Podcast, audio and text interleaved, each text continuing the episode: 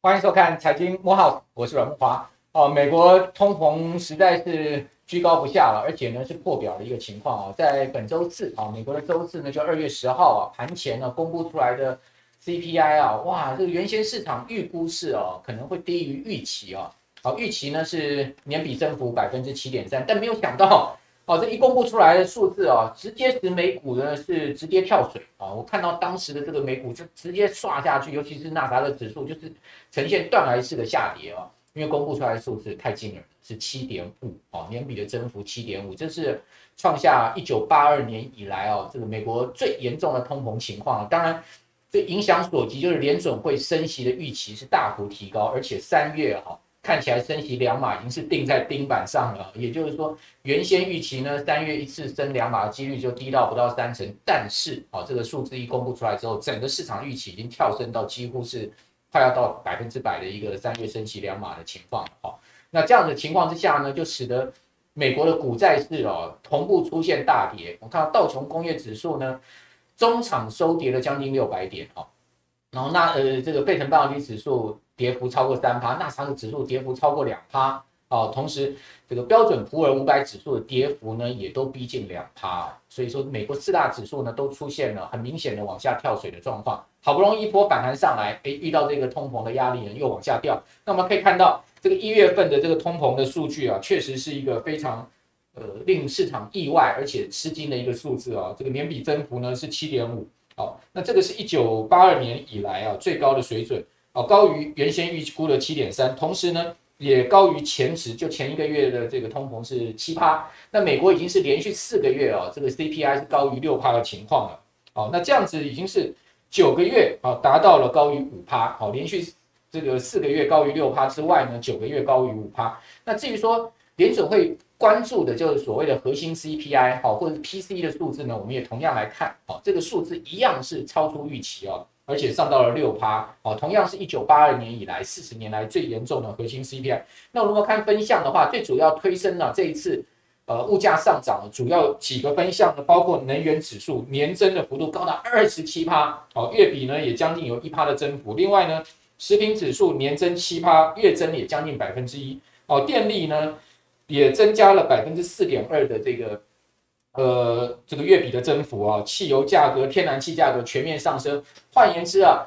这些跟民生物资有关的，啊，加油的，啊，用电的，然后呢，用用气的，啊，这些全部上升，代表什么？代表美国人现在生活越来越辛苦。所以怪不得呢，现在目前看到一项调查，有百分之五十五的美国劳工啊，说他们要请辞啊。哦，为什么要请辞呢？因为他们要希望老板帮他们加薪。如果你不帮我加薪，我就要辞职走人。哦，他们用的借口就是。现在目前的物价实在是太贵，好，所以在这样状况之下，美国企业的劳动成本势必上升。我们可以看到，亚马逊已经宣布了嘛，要大幅的加薪增人了，好，这可能会带动啊整个美国企业获利的获利的盈利的下降，这是值得注意的。所以我们可以看到另外一个数字，好，CPI 跟 PPI 两个相减，哦，那却是一个负的。我们刚刚讲 CPI 来到了四十年的新高。但 PPI 更高啊，也就是生产者物价指数呢，它其实是高于啊这个 CPI 的哦。它这两个一一减之后呢，它是一个负的情况，所以代表什么？代表整个生产利润的压缩，其实还是更加剧的一个状况啊。因为现在目前美国的 PPI 高达将近十趴的一个情况。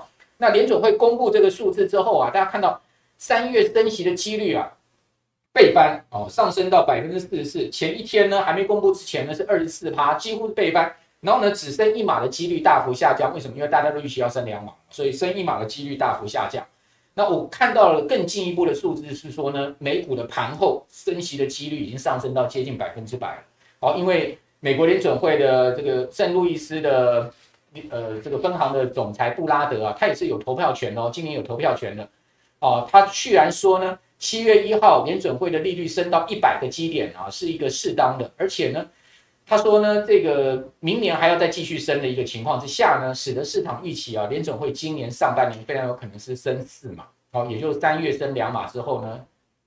之后的两次议息会议会再各升一码，啊，那这样对股市的冲击当然就大了哦。那事实上这一波的全世界的呃货币的回撤哈，又货币的紧缩啊，不是只有美国，好，大家可以看到我们这张图表上告诉大家。美国不但是要这个升息，好，同时结束 QE，而且要缩表，这个联准会的资产收负债表要收缩。然后呢，整个欧盟现在也是通货膨胀高居高不下啊，CPI 到五趴的的情况哦，所以欧盟也有升息的压力啊。日本也是一样啊，日本现在过去都讲通缩，现在也开始在讲通膨了啊。那中国大陆呢，开始在货币政策上，诶，它是人家在收水，它是在放水啊。所以我觉得今年的陆港股啊是可以特别注意的哈，因为毕竟它走跟人家不同的一个周期。好，美国。欧洲好，全部都要收水，好，就是要货币紧缩。但是呢，它确实啊，这个调降利率啊，哦，这个很明显的是跟全世界玩不同的游戏啊。好，另外呢，南韩已经升息三次，所以南韩现在的基准利率一点二五，已经高过台湾啊央行的重贴现率一点一二五了。所以说，央行也有升息压力，有时候央行总裁杨金龙啊已经松口了，所以适当时机升息。现在市场预估呢，有可能是六月啊，央行可能会升半码。那到年底呢，我们重贴现率可能会升到一点三七五，好，因为美国联准会今年哈到年底非常有可能呢，市场预期要升七码啊，升七码是来到一点七五的利率水准，那到时候美国的这个利率水准要高于台湾了，产生了一个所谓过去来讲台湾的基准利率高于美国，现在正好是一个相反的状况，那这个逼迫央行啊更明显的可能要调高利率了哈，那另外呢，纽西兰呢？哦，各位看到一些新兴市场国家呢，也都开始展开升息的循环哦，所以说在这样状况之下，我们要跟呃观众朋友讲哦，这一波的所谓全球的紧缩潮哦，不是只有美国啊，是可能是全球同步的一个现象。那这样的一个同步现象，势必会对股市啊，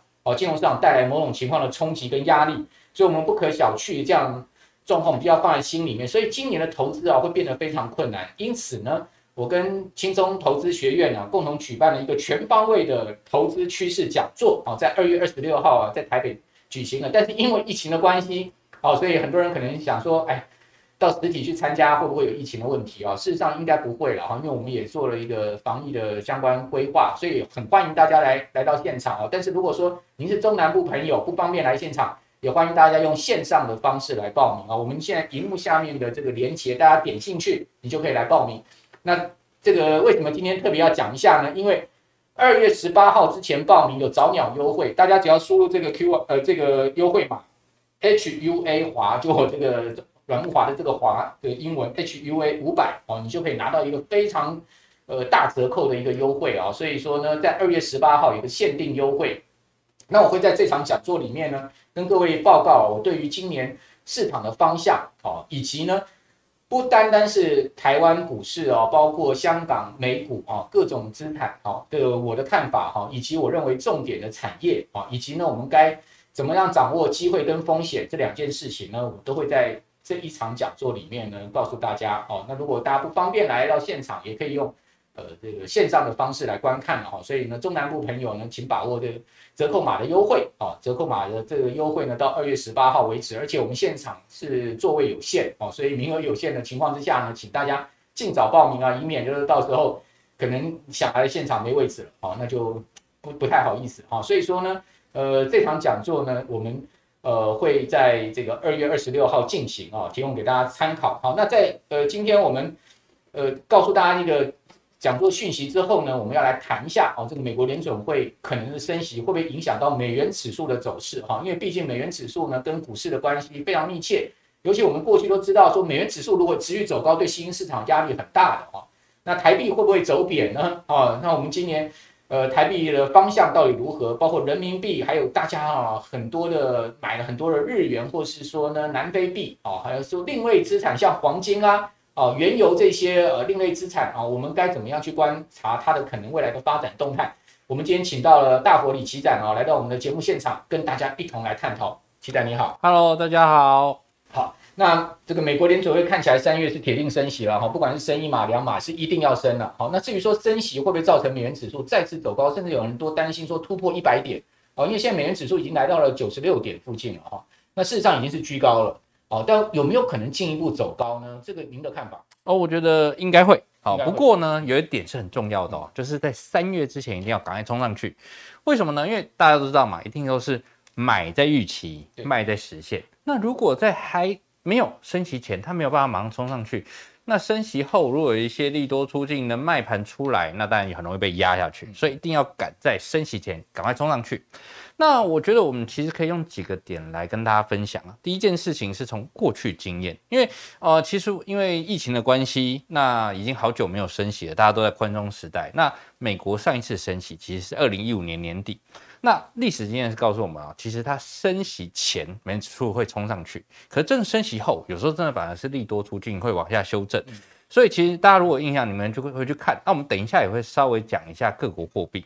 其实呢，当时像是台币也是在美国升息前哦，哦，美元很强，台币很弱，哎，没多久，哎呦，台币就下来了。所以我们要先来抓一个重点是，这一波美元指数可能会怎么走，跟它去接下来的趋势。那我们现在带一个线图给大家观看一下啊，这个是美元指数的日 K，那抓的时间点刚好就是最过去半年多的时间。那我相信大家看这个应该都是多头嘛，没有人怀疑这样这样还走空应该没有多了吧？对，好。那可是这边出现很重要的点哦，是像是在星期四公布了美这个美国的通膨非常高，刚刚有讲了年增率七点五，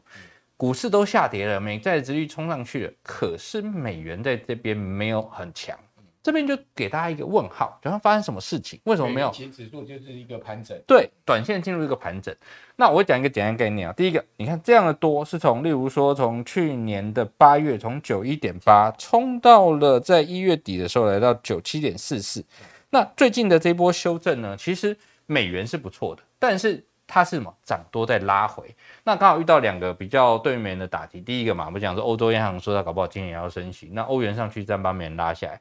第二个是，其实股市虽然有修正，就像昨天有这礼拜四有大跌，可是你会发现一件事情，它不像前几个交交易日一样，是那种纳达克每天给你跌个几百点那种崩的感觉，就是像一月那时候那一波下挫，那个道琼工业指数呢，一千就是刷下去一千，对对对，所以它带给市场的是一个危机感，但没有到崩盘。哦，所以股市跌势还好，对对对，所以呢，这个避险题材没有马上冲进去，所以呢，美元在这边没有很快冲上去，但我觉得啊，接下来走多的几率还是比较高的，所以大家至少两个关键点，第一。短线最好可以守稳美元指数九十五点五左右，为什么呢？很简单，你看啊、哦，这边有一整个横盘整理区，那美元指数的低点在这这边出现在九五点三，所以如果接下来如果通膨高了，升息预期都高了，然后美元指数往下破底，那就怪怪的，对不对？所以如果可以撑到九五点五上方，那基本上美元指数持续走都没问题。第二点是，如果要往一百去攻击，那前波高九七点四四一定要冲过去啊，所以就是很简单，短线。偏守的守九五点五，那呢，如果可以过高，例如说你看到九七点五啊，那表示什么？多头再次发动，所以这时候就是美元在往上进攻一波的时机点了。好，那这时候回头讲了，那到底美呃这个三月到底会不会升息两码？那我觉得以现在市场角度，像刚刚讲的各各国央行，你想嘛，这个最鹰派的这个布拉格他就讲说，七月他有看到升息总共要升一个百分点，那升息四次，那所以刚好就是升息。啊、先两码，再一码一码的时间差不多，所以我认为升息一码是基本盘，升息两码是很有机会。在这样的情况下，但美元继续走升，用话题面来推动是蛮有机会的。嗯，刚才大佛所说啊，这个美国联准会上一次的升息循环的周期的开始是二零一五年年底，哈，它一直升到了大概二零一八年的年底了，哈，这个升息的周期啊。哦，总共呢，把这个联邦基准利率啊，我如果记得没错的话，是拉高了差不多有十一个十一码了，哈，拉高了十一码。好，那把联邦基金利率呢拉到两个百分点以上。那我们如果来看呢，过去啊，在此前的两次升息循环，我们这边有一张图表给各位参考哈。好，就是一九呃九五年之前的那一次的升息循环，乃至于呢到这个两千零四年那一次的升息循环，也就是说在二零一四年之前的两次升息循环。哦，这个蓝色线呢是联邦基金利率，好，往上升呢就代表联准会升息，啊，那如果走平呢就代表利率升不动了，啊，那往下降呢就代表联准会降息，好，各位可以看到这个升息的周期呢，伴随着美元指数的走势哦，其实大体上是同步的，也就是说呢，在升息循环的过程中，各位可以看到，哦，美元指数呢它整体而言是上涨，但是它不是一个持续上涨。啊，尤其是在升息的初期啊，各位看到它美元指数反而是有一个利多出尽往下掉的一个状况。好，那降息呢就不用讲了，降息的话，美元指数一定是往下掉的，一定是往呃这个很明显的是跟着这个联准会的货币政策在走哈。那同时各位看到，在二零零四年那次的升息循环也是一样哦，一升息的初期它其实也是往下掉。所以呢，刚才也谈到说，不排除啊哦，今年如果说三月一次升两码，哈，那美元指数反而有可能是利多出尽哦。大伙这种可能性，我们从过去的两次生意循环，我们可以看到这样的状况啊，确实很有可能，因为主要是大家会觉得，如果美国开始收缩资金了，那可是各国也要开始跟，那当然是那种买在预期，卖在实现。所以呢，我觉得呃，我们必须要在短线上先抓到美元这一波的攻势有有发动，那你可以去做一波。但是如果你发现，哎，当升起了，真的让各国准备要跟上了，尤其是最近我们刚刚有。聊到这个欧洲央行也在讲说，搞不好年底会升息，所以呢，大家觉得哦，这么长的宽松的货币政策的政策体，呃，经济体，它开始要回收资金了，那当然力道也会很强。所以虽然欧美间的利差不一定很快拉大，但是不不一定很快拉近，但是呢，市场的风向在改变的时候，就真的有可能会让美元美元在这边有利多利多出境的走势出现。那现在还是换美元的好时机吗？可能很多观众朋友会问说，嗯，那如果说美元可能要走弱的话，那台币也不见得会贬啊，对不对？啊、嗯，虽然说今年看起来台币不像去年这个升值的气势这么强了，哦，但是也不见得会走贬吧？嗯，啊，我觉得我们可以从两个观点来看。第一个，如果你是希望很快就可以赚到钱的，嗯、那现在确实其实不是特别有利啊，因为其实你看台币就是一个震荡区间。但是如果你是希望长线投资有机会赚钱的话，如果你把你的时间点拉在，例如说一年、两年，那其实我觉得现在还是会换台币的好时机。那为什么呢？很简单，从第一个美元换台币吗？啊、呃，不，不是，不是，就是台币换美元，台币换美元。对对对，它现在还是一个换美元的好时机。那为什么呢？很简单的概念，就是像我们刚刚说的，其实二零二一年虽然美元指数非常强，嗯，但台币更强啊，人民币也很强。对不对？那在这样的情况下，你去年其实是赚不到什么甜头的。但今年很特别的一点是，美元指数有一点修正，现在没有冲上去，但台币表现更弱一点点啊。所以这时候反而，哎，是不是资金开始有点松动？所以我觉得，如果随着资金持续的要被美国升息收回去，台币跟整个新兴亚洲难免会有一些压力。所以呢，我觉得有可能是现在震荡，那慢慢才能震荡偏弱，最后才是偏弱。那怎么来判断？我们直接配合 K 线给大家看清楚。好，那这个一样是美元对台币的走势图，大家可以发现哦，这是从去年四月到现在的走势。那为我们可以抓一个很简单的区间，就是这一块二七点五到二八点一，因为很简单一个概念，就是如果从去年的五月到现在都在这个区间中，表示它在这个区间中。底下的买盘很强，买美元的盘买盘很强，往上的卖压很强，所以在这样的情况下，通常就是没有特别的变动哦，没有特别的意外发生，它持续的这这个区间整理，所以呢，越接近二七点五，当然就是越好的买点。而且我们其其实仔细来说啊，你像现在可能二七点七、二七点八，那你说好像美元美元涨了一点点，但是你如果把时间周期抓上来看，它还是近二十四年来很便宜的美元价格。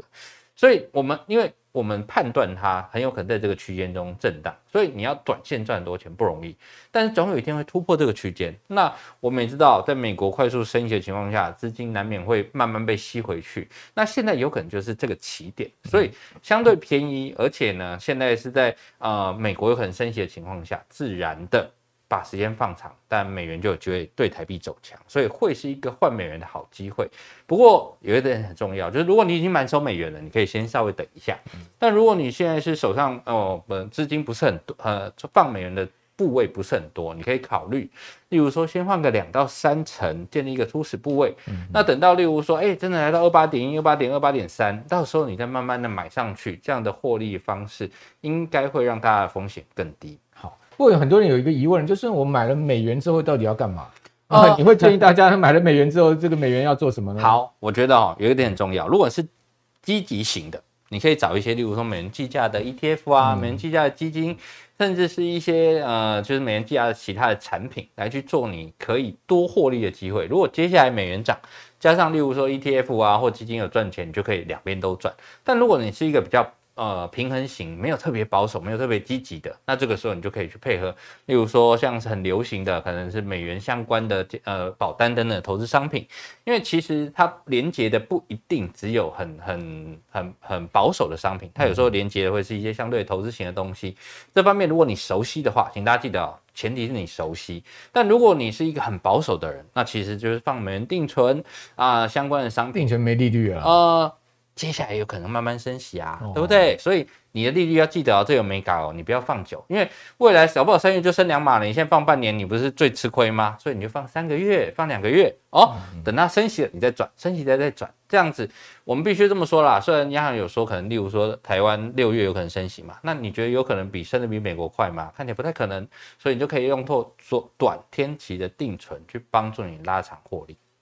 好，那不过买美元的 ETF 或者基金可能就要慎慎选，因为看起来今年美股的走势不会像去年这么强劲，而且波动很很大哦。那也许大家可以用定期定额的方式，啊，会更是比较风险分散一点哈。那除了这个台币以外呢，人民币去年其实也很强，我们可以看到哦，这个人民币去年呢，它其实对美元是。呃，全年走升的哦，好，各位可以看到它是一路往下，这个其实往下它是走升的一个态势。全年对美元当然不像台币升这么多，如果没有记错的话，人民币对美元汇价去年大概升幅大概差不多是在两趴左右，那台币是升了三趴了哈，是地表最强货币就是台币哈，但人民币也不弱，因为亚币里面能去年对美元升值的其实就两个货币，就台币跟美元了。哦，对对呃，这个台币跟人民币了哈，所以在这样状况之下呢，要请教齐展呢，就是说今年人民币的态势怎么看？因为人人行其实年初有这个放水嘛，哈，就是降息，哦，把它的这个呃利率往下调了十个基点下去啊，是不是会影响到这个人民币汇价的走势呢？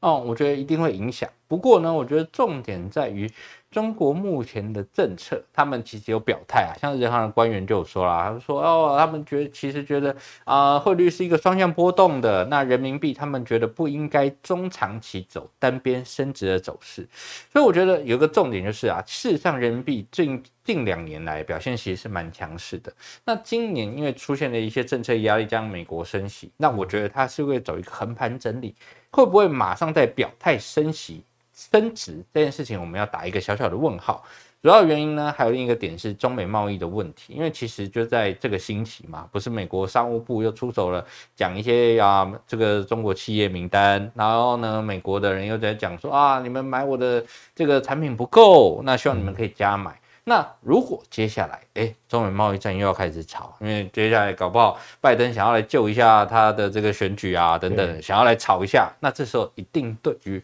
中国比较不利，那这个时候人民币可能就有一些拉回的压力，所以他特别要留意。好，那除了人民币以外呢，其实台湾朋友很喜欢买这个外币保单哦，其实。外币保单里面，像澳币也是一个热门的哦，先前很热门的这个保单，但很多人可能澳币都套住了哈。嗯。那另外南非币也有很多人用南非币计价的基金，嗯，哦，那可能也有一些汇损的问题哈。是。那这两种货币啊，这个所谓的商品原物料货币，你怎么观察？好，我们来先花一点时间讲一下澳币啊。澳币有一个很特别的点哦，因为澳币跟中国、澳洲跟中国吵架，处不好。对。可是呢？可是，毕竟中国对于原物料需求蛮多的，可它还是难免要进口一些澳洲的商品。所以呢，澳洲在澳币在这边虽然有这些利空，可是澳币都基本上有撑住。那有一点最重要的是哦，澳洲央行其实他们说近期看起来经济表现是不错的，而且这个变种病毒对于澳洲的冲击感觉是没有想象中的严重，所以澳币这近期有一波反弹。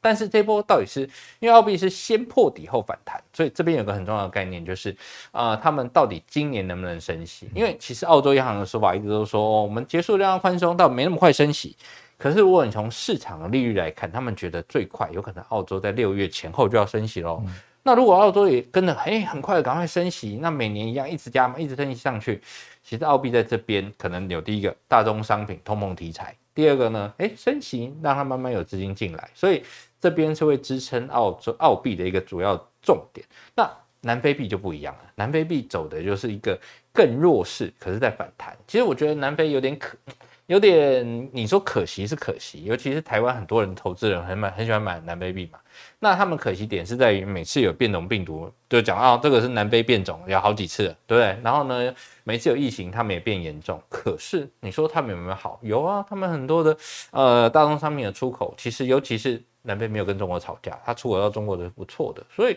你说他有没有利基是有，但是所以这时候呢，我们就要回到技术面上来看。那我特别准备了一个澳呃那个南非币的日 K 走势给大家看哈。那因为这是美元兑南非币往上代表是这个美元走升，南非币走贬往下才是南非币升值，所以你可以发现呢，事实上呢，在去年六月的时候，南非币是非常强的，从一路升升升。可是近半年其实它走的一个是先重贬后反弹的一个格局。好，所以这边就有一个很重要的点哦，就是到底是过去半年的美元走强推贬南非币这。这个力道比较强，还是南非最近出口，不管是你说出口表现，不管是经济回温，它的一个呃升值力道开始压过美元，到底是哪一个比较强？那我觉得有一个重点就是，第一个你可以看到，哎，这边一路往上走贬的情况下，南非贬值是高低点越来越越越高，然后呢高点一直突破，表示是美元走强的形态。可是最近你会发现，哎，它是一个高点越来越低，低点持续破底，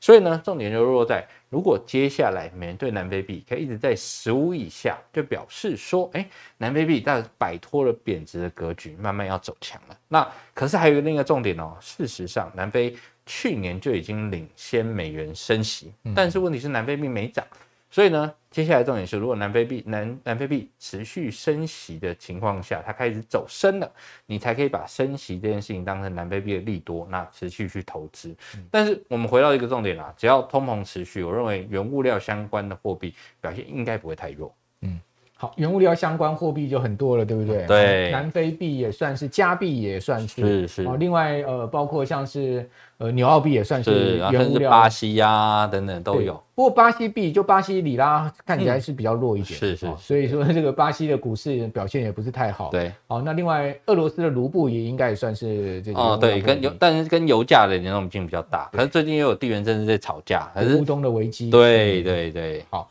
那另外就是说，台湾人非常喜欢换的日元，嗯，因为很多人喜欢到日本去旅游嘛，哈日嘛，嗯、就是想说，哎，多少换点日元，反正终究会用得到哦。不晓得期展对于这个 这么弱势的日元怎么看呢？因为日元已经贬到一六了嘛，对、哦，这个其实上是去年亚币里面哦，这个贬幅居呃居高的哈、哦。这个亚币有去年整体对美元贬幅达到一成的有日元跟韩元，是，但是你看台币反向升了三趴，所以。你看台币现在都换日元多值钱，所以很多人就讲说，哎，这么值钱，这么好换日元，我是不是换一点日元放起来啊？那或者说，不管是呃投资也好，就是说赚汇差也好，或者说我将来要出国呃去旅游也好，哈，但是这个何时能出去啊？这个是一个大问号哦。但是终究有可能疫情。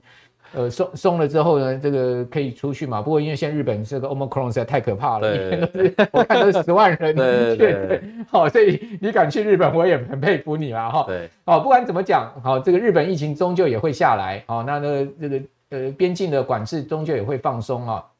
的情况之下呢，啊，日元换的总这个钱是不会不见啊，只是说它会不会继续贬的问题，这个期待你的看法？好。那当然，我觉得去日本玩这件事情，我也很想啊，因为大家都觉得日本，尤其是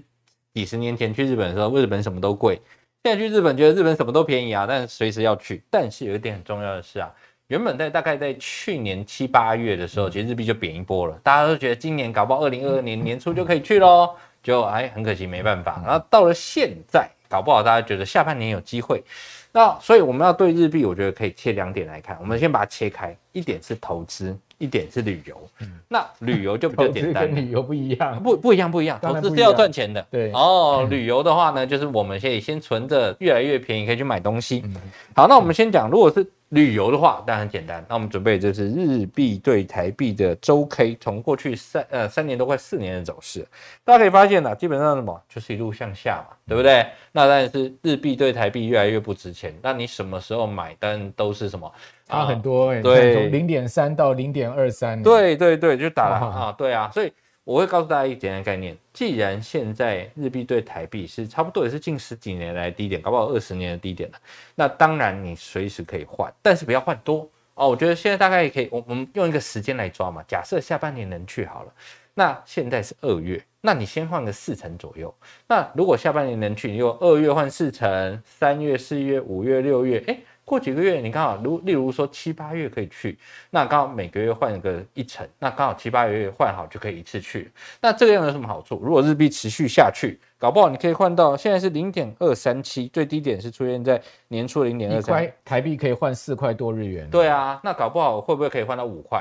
哦，如果可以换五块多好哇！换到五块，它要到零点二啊，对啊，到零点二还要还要把三这个后面的三七二去掉，吃掉，对，会不会到？不知道，但是什么？你慢慢换就有个希望，但是因为现在已经近二十几年便宜了，那能不能买？当然可以买。所以就是分批换，但是你现在可以先换多一点。但是如果你以这个投资角度的话呢，我会告诉大家哈，呃，比较不好啊，比较不好啊。为什么？我们先从一个最简单的概念，我们刚刚不是聊到了美元，聊到了人民币，那为什么说美元人民币可以投资？第一个，你去化管道多嘛，有一堆什么人民币、美元计价的基金、ETF、保单，什么都有。但是你在台湾能够买到台多少日元计价的基金 ETF，好像很难，所以少了。对，所以假设你买日币没跌好了，嗯嗯，可是问题是它也赚不到钱，那你又没有地方可以去化，当然就很可惜。那第二点是，如果又跌了，那怎么办？当然就比较惨。那可是问题是，目前看起来日币还是会持续走贬。那我们假设台币不动，因为台币我们就抓它这个区间嘛。那我们来看一下，这是美元对日币的走势。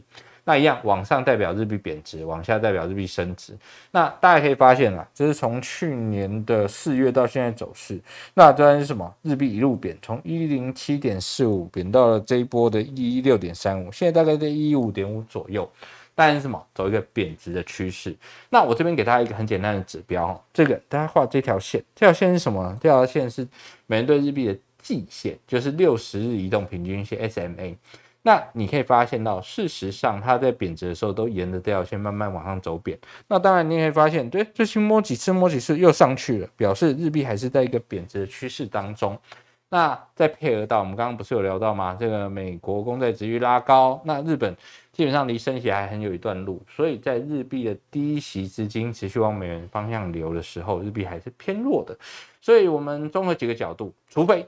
除非你觉得美股要崩了，全世界要有这个什么避险资金啊，要逃啦，逃到日币去啊，这样的情况发生，那如果你不这么预期，基本上日币要大幅升值是比较困难的。好，那最后做一下结论哦，这个台币、日元、南非币各种货币哈，包括像黄金啊哈，嗯、那你觉得今年投资人呃，你比较建议布局什么？我觉得我们可以往两个方向讲，如果是一个比较积极型的哦，如果你是很积极的，那当然是什么啊、呃？以汇率来说，第一个。美元，第二个黄金，嗯、哦，这两个我认为会是你比较积极可以去投资的。那但尤其是因为呢，黄金其实我们一直在讲黄金有一个抗通膨的题材，那。黄金其实已经沉寂好一段时间了，现在大概就在一千八附近一直游走游走，但是呢，就少了一个题材。那个那个题材是什么？你可以说是避险，也可以说是通膨。那如果你用通膨题材来看的话，只要市场认为，不管是其实最近油价也涨啊，各农产品甚至金属也在涨，那黄金其实就有表现的机会。嗯、